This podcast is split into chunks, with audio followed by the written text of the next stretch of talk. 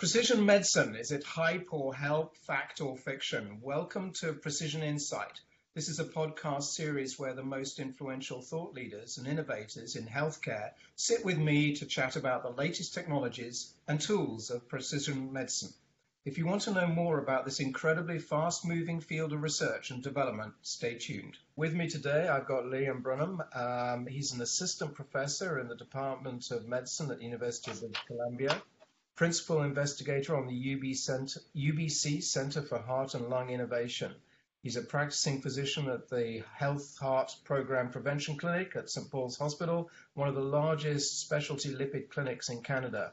In addition, he's a Canadian Institute uh, of Health Research new investigator and a Michael Smith Foundation Health Research Scholar, and in 2017 was recognized as one of Canada's top 40 under 40 that's an incredible uh, series of achievements, and, and I'd like to know first of all how you did it. yeah, well, um, I mean, first of all, th- thanks for uh, the opportunity to be here, uh, Martin. I think um, you know I, I, feel that I've been very uh, fortunate to have some excellent mentors along my um, my um, you know career uh, pathway. So I, I, did my PhD with um, uh, a physician scientist named Michael Hayden, who some of your your viewer your listeners may uh, be familiar with, a very prominent uh, geneticist uh, and really expert in the field. And and I think um, you know having a solid foundation training with someone who can really um, teach you how to ask scientific questions, um, how to conduct science, how to communicate science has been uh, very important for me in terms of um, you know, building now my independent research program, which I've really just begun over the last um, three years since since I started as an assistant professor at UBC. Yeah, I mean, I think that having a mentor is absolutely critical. Uh, mine was uh, Professor Muir Gray from the UK, who is an epidemiologist, and and really determined with me the path to um, academic work. So yeah, I think we're both lucky in having the support of uh, a person who can give time generously um, to help your own career develop. Um, and in, in terms of the focus of your direction in going into uh, personalized medicine, what, what, what took you there? Well, I think my, my main scientific interest has always been in genetics. Um, I actually started out my, my undergraduate program in engineering uh, because in high school we had these career counselors who become an engineer because that's what was needed in the future. Um, and then, uh, so I'd never actually taken any biology. Um, but in my first year, I read a book by David Suzuki, which was describing the principles of genetics. And I just found it so much more fascinating than anything that I was doing um, in school um, that I that I ended up switching into a genetics program. I I, I spent um, the summers working in a genetics lab and um, and that's really been an interest that that's kind of carried through um, you know since then uh, and is still very strong.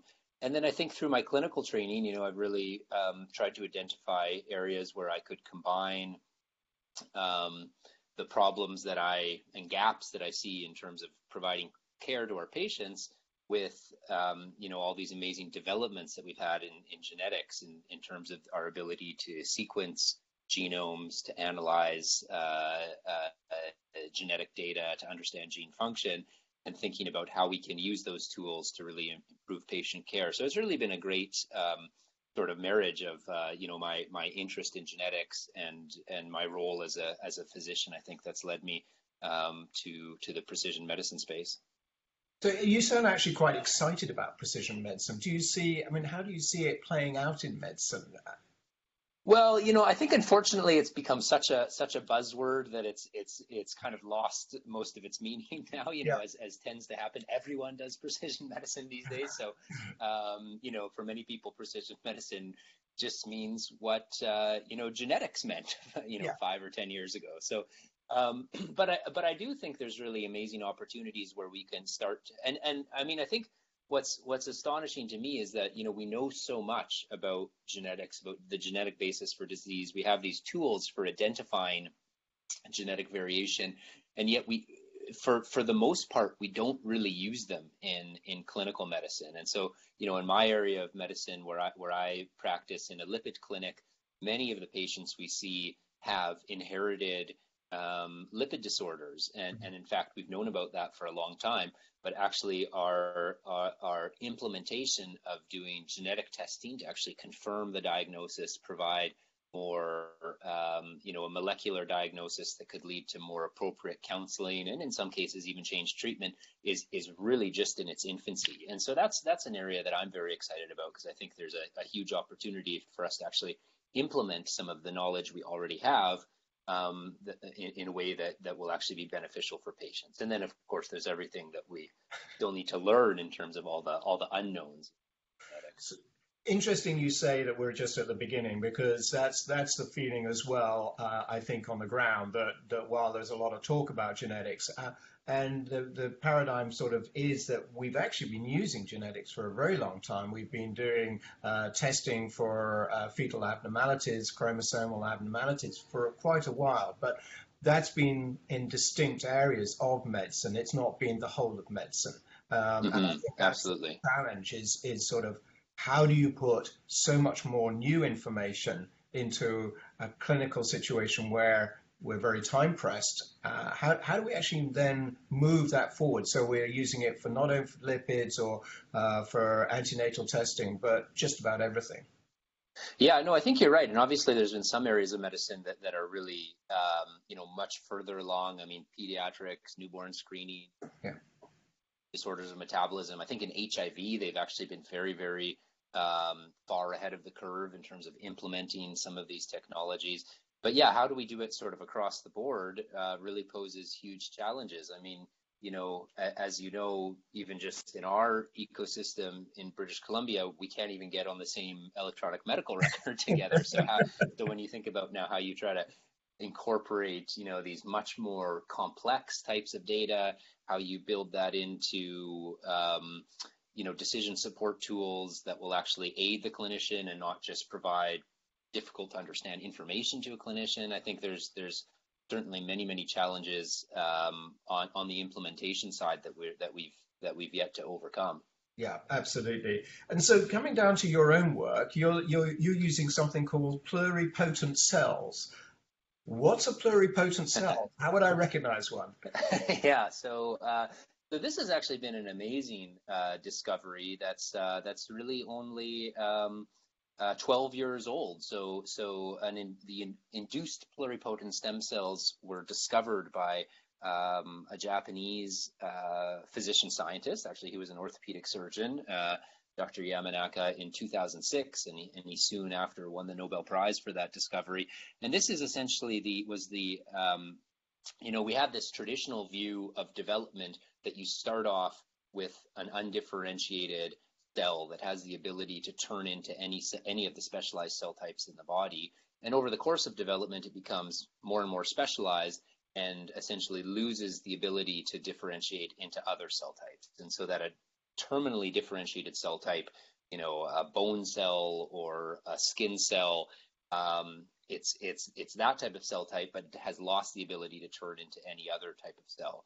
What Yamanaka discovered is actually by um, by introducing four specific genes into a terminally differentiated cell, like a skin cell, you can actually turn the clock back, as it were, and and change that cell into a more uh, a more primitive uh, st- uh, state, uh, what he called an induced pluripotent stem cell, which, which um, regained the ability to um, differentiate into any of the specialized cell types of the body. And so, um, how do we use that technology? Well, well, for one, just in terms of our ability to to use stem cells to model disease, this provided this whole new source of stem cells. Obviously, there's been issues in some jurisdictions about the use of em- human embryonic stem cells. So this provided this new opportunity to generate stem cells in a way that bypassed those ethical concerns. But from a from a, a therapeutic or regenerative medicine. So one of the um, really exciting applications of these cells is that um, because they're genetically identical to the patient from which they were obtained, if I take a blood cell you know, from from you and turn it into an induced pluripotent stem cell, we then have the ability to generate cell types that are have the same identical genome to you. So we could generate new heart cells, new liver cells, new brain cells, and so you can imagine the potential applications from a from a therapeutic perspective. That sounds fantastic. I mean, and are you working in the uh, development of new heart cells area? Is that what your field is? Yeah, so we, we are using it not so much from a regenerative medicine perspective, but we are actually using um, um, more in, in, the in what's called the disease modeling space. But our take on it is a little bit different. So we have a very strong interest in, uh, as as I know you do, in pharmacogenomics and in understanding the the inherited basis for adverse drug reactions. And so the way that we're using these induced pluripotent stem cells is we generate these cells from patients that have had a serious adverse drug reaction, and we're particularly interested in drug reactions that affect the heart cells. And then we, we generate heart cells that are genetically identical to the patient, and then we can study in the lab how those cells respond to the drug in question, how they might have responded to a different drug, how they how their response would change if we alter um, certain genetic variables within the cell, which we can do in a very precise way. And so we, we believe that it gives us a new um, sort of in vitro model system uh, in which we might be able to predict how, how a human being would respond to a certain medication.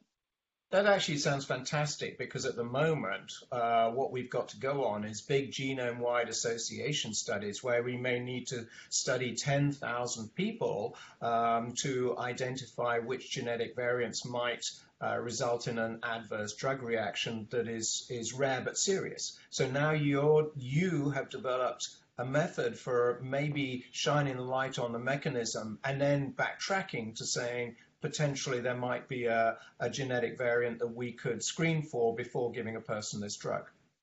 Yeah, exactly. And and I think one of the issues that we've struggled with is, you know, there's been great progress in under in identifying genetic variants that predispose to adverse drug reactions, but the genetics is complex. And I mean, even in the best of circumstances, there might be a variant that's present in you know, say 30% of people that have the adverse drug reaction and maybe only 1% of people that didn't. So that would be a very strong association. But then there's still 70% of the people that developed the adverse drug reaction that, that didn't have that genetic risk factor. And so um, how do we identify those patients? And so we think the, the IPS, induced pluripotent stem cell model, might be one way in which uh, even if you don't know all of the genetic variables involved, you might still be able to understand something about about the patient's um, uh, susceptibility to to a specific adverse drug reaction. Absolutely. I mean, this sounds uh, this sounds like a very complementary way because presumably with the genome-wide association data being collected in in groups like Genomics England and their big projects, you can take your findings and uh, test them against the real data. Is that the sort of area you might? Yeah.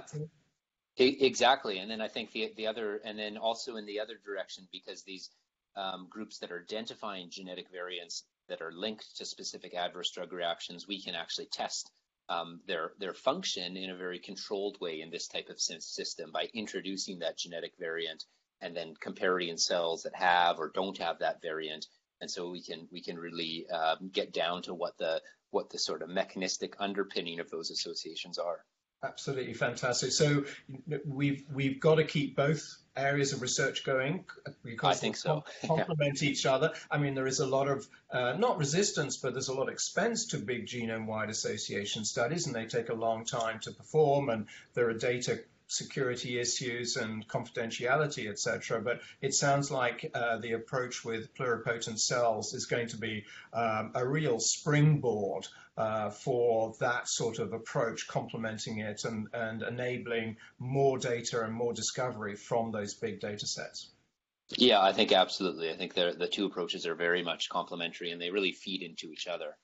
So what's the timing for this? When when can I expect to see uh, the St. Paul's new discovery come out about uh, uh, the mechanism and the effect and the genetic variant for lipid lowering drugs, say? yeah, well, that, that's I keep asking my graduate students that same question. Um, I, you know, we've got I think some very interesting findings. We're we're still a relatively new group, as I mentioned. You know, we've I've been at this now in my own lab for uh, for three years. Um, you know, these are studies that take uh, take they take time to develop the technology to to generate the results. But but uh, you know, I think you can expect to see some interesting things uh, uh coming coming from this uh, certainly within the next uh, six to twelve months. So Fantastic. stay tuned. okay, I, I will hold you to that. Um, in terms of making this work go faster, because we know, you know, that, that we've got to do the science properly. It takes time. Is is are you getting the support you need? Is there anything that we should be, you know, putting out to the government that says, okay, is there something that some maybe it's equipment, maybe it's money, maybe it's resources. Is there anything that would speed this process? Yeah, you know, I think I think in in, um, I mean, so I think we're we're lucky to be where we are at UBC got we've got some excellent uh, resources and, and more importantly excellent people here and uh, and and there's uh, there's a lot of activity actually in the stem cell space yeah. um, and that's that's just growing even more now with the School of Biomedical Engineering and other developments. Um, you know, I think uh, as Canadian scientists, we always face the challenge of, of limiting funding, limiting uh, uh, operating funds to conduct our research, um, even with some of the modest increases to the budget of CIHR. You know, the success rates are still only, um, you know, on the order of 14%. So there's a lot of excellent proposals and excellent science that's not not being funded. So I think, um, you know, we've had the Naylor report in, in Canada that's really identified the need um, and the opportunity to increase our level of funding for, for biomedical research. And, uh, and I really um, uh, you know, I, I, I, hope the government listens to that and, and takes steps to uh, to bring the level of funding to to an adequate level because I think it's clear we're still below where we should be.